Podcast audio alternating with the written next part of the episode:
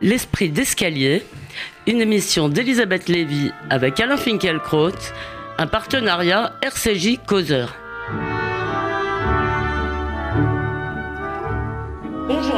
Bonjour Alain Finkielkraut. Bonjour.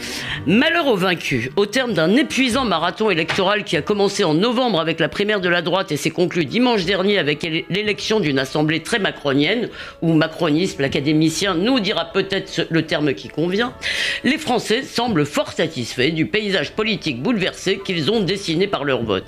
Un jeune président qui n'est ni de droite ni de gauche mais qui séduit la planète, deux vieux partis de gouvernement devenus pour l'un une force d'appoint et pour l'autre un quasi-groupuscule, un gouvernement de novices soigneusement encadré par une patrouille d'énarques. On ne sait pas si le pouvoir changera de nature, mais il a déjà beaucoup de, il a, déjà beaucoup de nouvelles têtes. Et les électeurs ingrats semblent avoir oublié celles qui occupaient les écrans et les lieux de pouvoir il y a quelques mois. Il est vrai aussi que l'enthousiasme des médias ne faiblit guère et que le président jupitérien est un as de la com, que les images très contrôlées du couple royal ont, pour but, ont pour, but d'entretenir la ferveur du bon peuple. Mais il y a autre chose dans cette bonne humeur qui ne s'est pas laissée distraire par le grand flop de la moralisation où l'on a vu les professeurs de vertu débusqués à leur tour. On dirait que les Français ont soudainement décidé d'être optimistes alors que rien n'a changé dans les raisons qu'ils avaient hier de s'inquiéter. Ma première question sera donc simple, cher Alain Finkielkraut. Partagez-vous cet état de grâce? Ce qui vient de se passer, en tout cas, est proprement incroyable un homme qui n'était connu que d'un petit cénacle, il y a deux ou trois ans, a été élu président de la République française. Dans la foulée, le parti qu'il a créé a conquis la majorité absolue des sièges à l'Assemblée nationale. Et comme si cela ne suffisait pas, les deux anciens grands partis de gouvernement se sont divisés entre opposants et constructif, à droite comme à gauche, deux groupes se détachent pour proposer au nouveau président qui n'en a pas même besoin leurs bons et loyaux services. Le vainqueur aimante une fraction de ceux qu'il a vaincus. Cet événement n'a pas de précédent. Même Bonaparte avait fait ses preuves avant de, venir, avant de devenir premier consul. Euh, Macron, c'est Napoléon sans le pont d'Arcole. Ah, c'était la une, c'était la une de Valeur Actuelle, Macron Napoléon. Vous ne l'avez peut-être pas vu. Oui, mais moi je dis sans le pont d'Arcole. Ça c'est ma une à moi. Voilà. Euh, alors il a certes bénéficié d'une conjoncture exceptionnellement favorable. Il faut se garder de l'illusion rétrospective de fatalité et faire toute sa place à la contingence sans les révélations du canard enchaîné, c'est-à-dire sans les fuites dont ce journal a bénéficié. François Fillon avait toutes les chances d'être élu, l'alternance gauche-droite aurait fonctionné et le paysage politique n'aurait pas été bouleversé. Reste qu'Emmanuel Macron a su saisir sa chance. Alors je dis, en effet, chapeau l'artiste. Et je partage sur ce point le sentiment général. Je suis... Donc une forme d'admiration. Je suis admiratif, oui, voilà, exactement. Mais mais je ne suis pas ébloui. Et à lire les commentaires qui accompagnent euh, chacune des apparitions du président, je me sens très seul. Que se passe-t-il? Sont-ils envoûtés ceux qui saluent le sans faute du nouveau président ou suis-je fou? Cette deuxième hypothèse n'est pas à exclure. Ah bah, vous allez certainement nous démontrer le contraire, mais vous avez vu que Natacha Polony a fait un article pour dire justement qu'elle s'étonnait que les médias applaudissent à des choses qu'ils détestent. Par exemple, quand, le président a dit que finalement il faudrait peut-être discuter avec Bachar el-Assad, tout le monde a applaudi, alors que d'habitude ils hurlent. Oui, c'est vrai. En même, ils ont applaudi aussi la réception de Poutine. Oui. Il est vrai que euh, face à Poutine, Emmanuel Macron a rappelé euh, un certain nombre de choses qui ont été désagréable à son hôte. Mais en tout cas, euh, effectivement, il y a un éblouissement, un enthousiasme. Tout le monde applaudit, et on a applaudi hier encore le président de la République qui jouait au tennis avec sur les bords de la Seine avec des grands champions français ah, pour apporter son soutien à la candidature de Paris aux Jeux euh, olympiques. Euh, on l'applaudit tout le temps. J'avais raté le tennis, j'avais vu Schwarzenegger, mais j'avais raté le Ah, tennis. vous avez raté voilà. le tennis, il, il a, il a aussi Mais- fait, mais- un, mais- fait un peu de boxe. Mais voilà, je vais donner mes arguments. Peut-être suis-je fou, mais je donne mes arguments. On nous a parlé d'un changement de monde. Et on nous a dit, vous y avez fait référence, que la loi de moralisation de la vie publique devait marquer l'entrée dans le monde nouveau. Voici De que des ministres, le ministre qui portait cette loi est contraint à la démission du gouvernement avec trois autres ministres pour des affaires, ces affaires avec euh, lesquelles ce nouveau pouvoir euh, nous promettait de rompre. Qu'à cela ne tienne, nous disent les commentateurs, cet épisode est le dernier hoquet du vieux monde, la vertu s'installe, la moralisation aura lieu. Quelle vertu Quelle moralisation Comme s'en aperçoit bien tardivement euh, François Bayrou, la révolution qui euh, se déroule sous nos yeux met les sycophantes au pouvoir. hein. Les sycophantes, c'était ces, ces mouchards, ces délateurs qui, euh, dans, la, dans, dans la Grèce antique, dans la Grèce antique, pardon, à Athènes, euh, dénonçaient à la au- je à la passion des foules un certain nombre de citoyens éminents, connus pour euh, leurs raisons et leurs vertus. Les sycophantes reviennent au pouvoir, ça veut dire quoi? C'est que ça veut dire que les- la délation fait la loi. Les délateurs sont les nouveaux rois du monde. Et les délateurs, c'est la lie de la terre. Vous avez une vengeance. Les délateurs qu'on appelle maintenant aussi euh, lanceurs d'alerte. Oui, mais vous avez une vengeance à assouvir. Ouais. Ben, que faites-vous? Vous l'envoyez au canard enchaîné ou à Mediapart, vous vous confiez euh, à France Inter, la justice ouvre immédiatement une enquête et sans attendre la mise en examen, le ministre que vous visez est conduit et contraint à la démission. Cette morale ne me dit rien qui vaille. Et je conteste par surcroît euh, et je constate, pardon, par surcroît, qu'elle déroge à ses propres principes. Elle n'ouvre pas aussi vite, excusez-moi, dans tous les cas. Comme vous, vous Oui, avez alors- dit, la justice ouvre, mais elle a été quand même très, très, très, très rapide pour Fillon, moins de 24 heures. Elle a traîné les pieds pour. euh, Oui, euh, mais là, là, mais là, et- non, mais ce, qui, ce qui est très euh, intéressant, c'est que oui. euh, euh, c'est le- Fillon, fait- elle- elle- elle- Fillon a été mise en examen assez rapidement, mais là, les ministres démissionnent. Oui. Alors que euh, s'ouvre simplement une enquête préliminaire. Donc il y a une accélération générale sous l'impulsion de la presse, d'une presse elle-même animée, euh, si vous voulez, actionnée en quelque sorte, alimentée par la délation. La plénalisation des esprits, en Cette morale ne me dit rien qui vaille, et en effet, je constate qu'elle déroge sans vergogne à ses propres principes. Richard Ferrand, suspecté d'enrichissement personnel ou au bénéfice de ses proches, à hauteur de 580 000 euros, hein, a été élu à l'unanimité et à main levée président du groupe La République en marche à l'Assemblée nationale.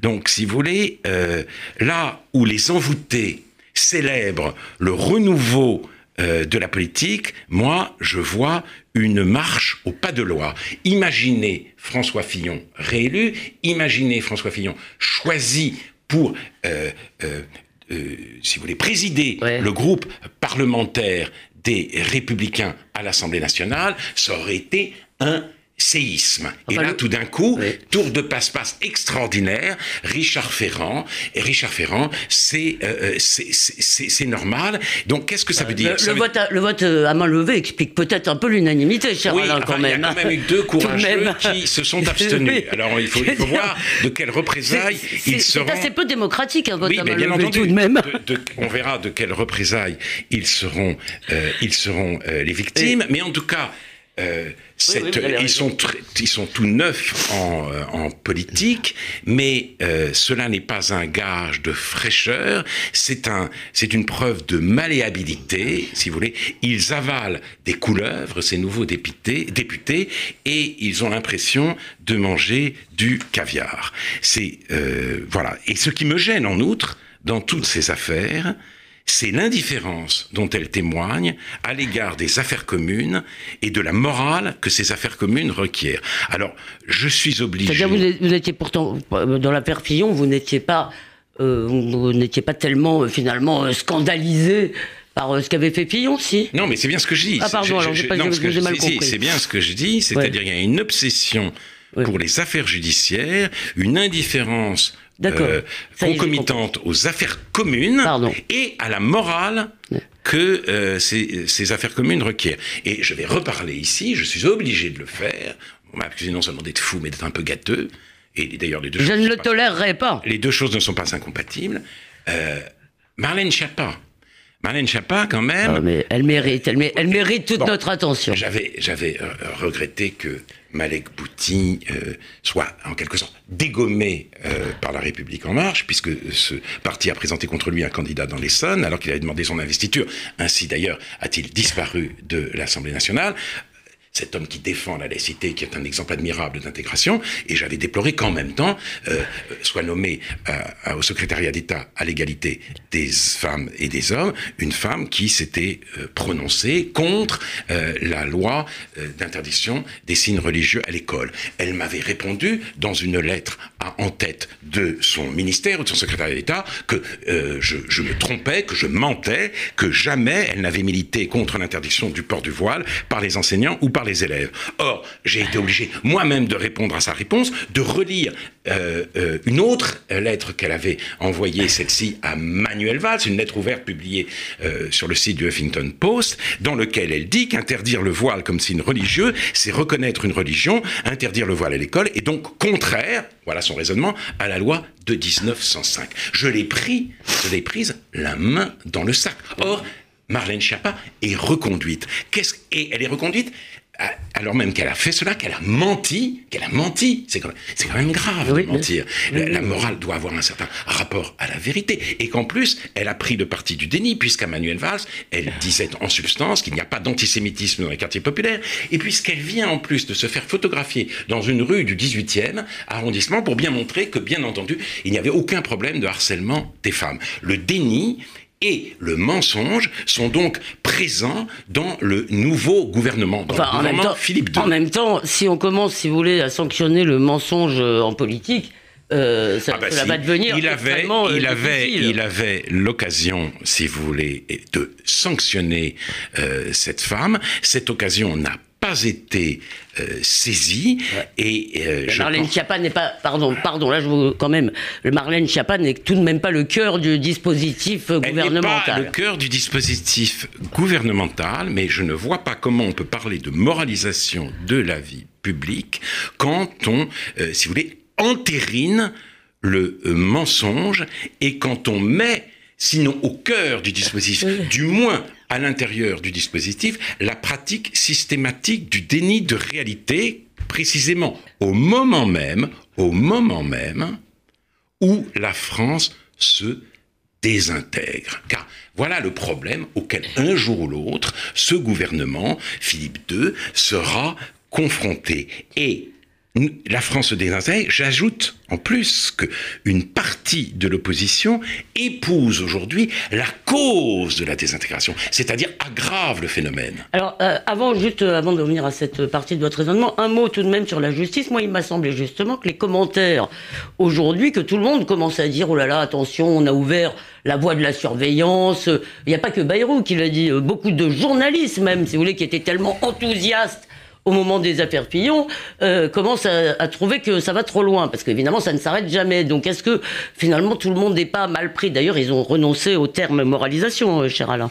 Oui, ils disent confiance. Et ils disent confiance, ils disent aussi bienveillance, ils disent amour aussi. Les gens qui parlent d'amour en politique sont extrêmement euh, dangereux et en général habités euh, par la haine tenace, une haine notamment à l'égard de ceux qui ne pensent pas comme eux. Alors, Parlons, parlons euh, maintenant de cette désintégration.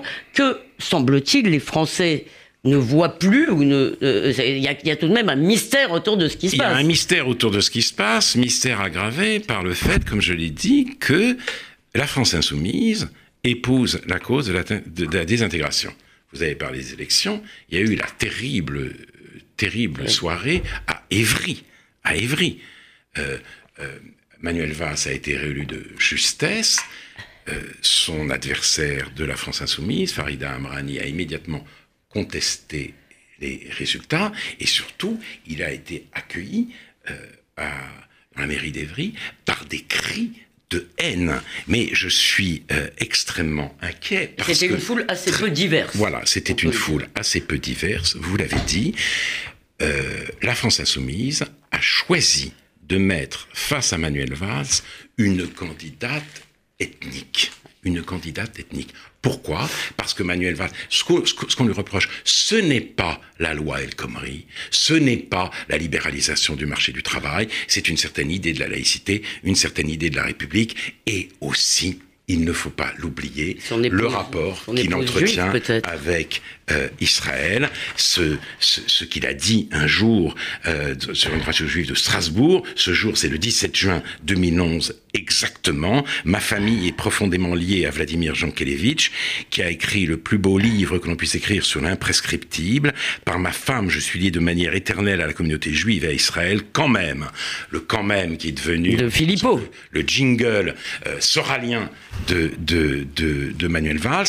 Et tout cela, évidemment, on le lui fait payer aujourd'hui. Donc candidature délibérément ethnique de la part de euh, Jean-Luc Mélenchon. C'est très intéressant parce que Jean-Luc Mélenchon suscite une certaine nostalgie, la nostalgie des tribuns de la Révolution, la nostalgie de la défense de la classe ouvrière, alors qu'il se met à l'heure, si vous voulez, de la nouvelle France multiculturelle et qu'il choisit la voie de la désintégration, de la division. Et Jean-Paul Lilienfeld, qui, vous savez, fait des chroniques, l'auteur de La Journée de la Jupe, qui fait des chroniques dans Causeur, euh, et a discuté un peu, je voulais vous le raconter, avec les gens de la France Insoumise. Et alors là, c'est un flot d'insultes et... Euh, et euh, comment dire, c'est en gros, euh, pour une part, assez proche des indigènes. Voilà. Et, bah, bah, et nous allons y venir justement aux indigènes. Ah bah. En effet, parce que deuxième exemple, deuxième exemple, c'est l'exemple de d'une élue euh, parisienne qui est porte-parole nationale de la France insoumise, Danielle Obono.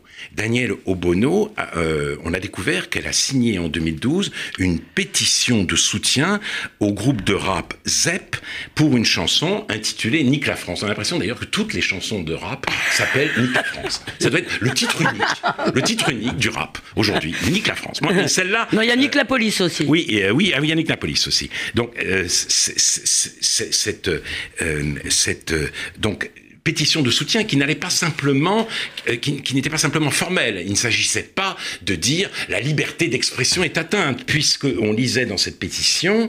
Euh, que vous aviez gardé. Ce qui, euh, choque et insupporte, c'est qu'une telle parole puisse être portée, d'autant plus quand elle l'est par ceux qui subissent en premier lieu les politiques racistes et antisociales. Lorsque des Noirs ou Arabes font le choix de sortir de l'invisibilité et du mutisme afin de décrire la réalité telle qu'elle est, la droite extrême, l'extrême droite, évidemment, euh, se déchaînent. Et en effet, c'est une association dite d'extrême droite qui avait entamé des poursuites contre cette chanson. Donc, on a demandé à la radio, si à Daniel Bono, euh, sur une euh, une antenne de radio si elle, elle, elle, pouvait dire vive la France. Et euh, à ce moment-là, elle a dit, euh, elle a répondu, je peux dire vive la France, mais pourquoi en soi je ne me lève pas le matin en disant vive la France? Il est beaucoup plus difficile, autrement dit, de dire vive la France que de dire nique, nique, nique la France avec le groupe de rap ZEP. Et vous parliez d'Aurélia euh, Des indigènes. Euh, des indigènes. Eh bien, évidemment, cela va. Il s'est produit aussi un autre événement à la suite d'un article de Jean Birnbaum dans euh, Le Monde où celui-ci euh, soulignait les ambiguïtés du discours d'Ouria Boutelja. Eh bien, une pétition a été publiée par un certain nombre d'universitaires et d'écrivains de soutien à Ouria Boutelja euh, ce qui est visé, disent euh, les auteurs de cette pétition, à travers la violence des attaques qui la ciblent, c'est l'antiracisme politique dans son ensemble, c'est-à-dire toute tentative de s'organiser et de lutter pour en finir avec l'oppression. La haine qu'Ouria Boutelja suscite est à la mesure de son courage. Ouria Boutelja...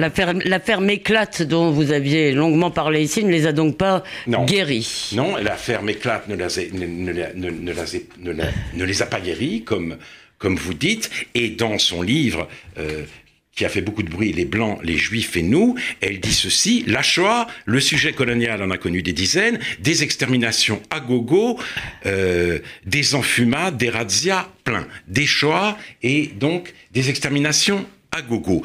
Et on peut trouver aussi sur euh, Internet une photo d'Oria Boutelja tout à fait instructive. Elle est assise quelque part dans une, semble-t-il, dans une gare de la, RATP ou du RER. E sur le siège à côté d'elle, il est inscrit sioniste au goulag, sioniste au goulag, et elle lève le pouce en signe d'enthousiasme devant euh, la force de slogan, de ce slogan. Donc la France se désintègre, l'extrême gauche donne l'asile politique, si vous voulez, à l'antisémitisme et à la francophobie. Et que fait le gouvernement avec Marine Chapa Il choisit la voie du déni.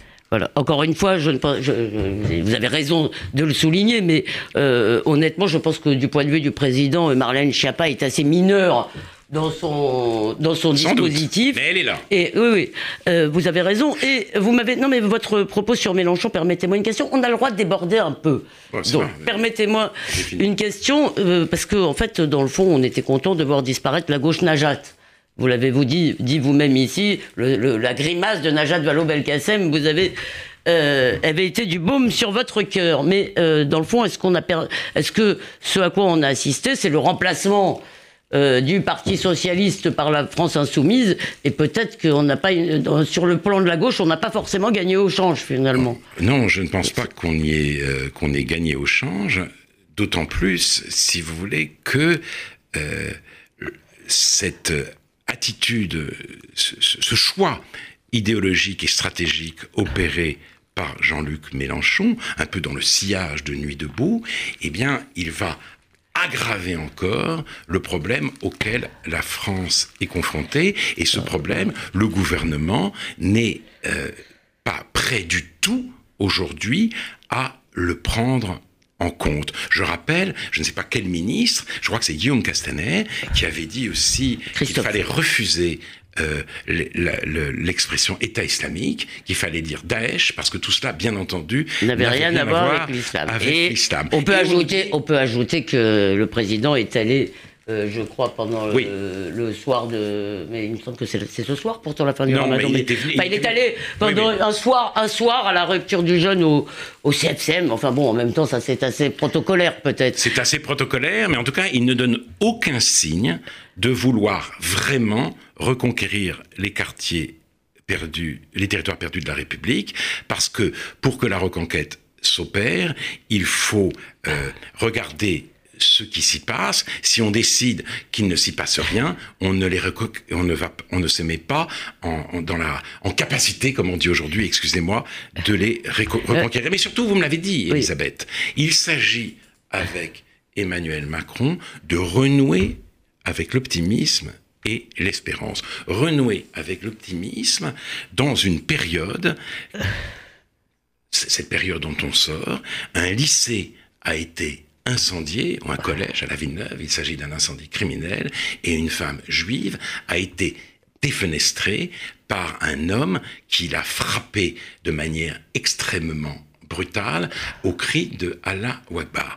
Deux phénomènes qui nous devraient nous inciter, sinon au pessimisme, du moins à la lucidité. Donc j'ai l'impression que l'optimisme dont euh, qui entoure Emmanuel Macron, et peut-être le sien aussi, a beaucoup à voir avec cette chanson célèbre des, années 30, Tout va très bien, Madame la Marquise. C'est à cela que nous assistons aujourd'hui. Et ceux qui me considèrent comme fou me traitent aussi de Cassandre. Je suis une Cassandre et je casse l'ambiance en rappelant des événements terribles ou en, en, en, en, en annonçant d'autres.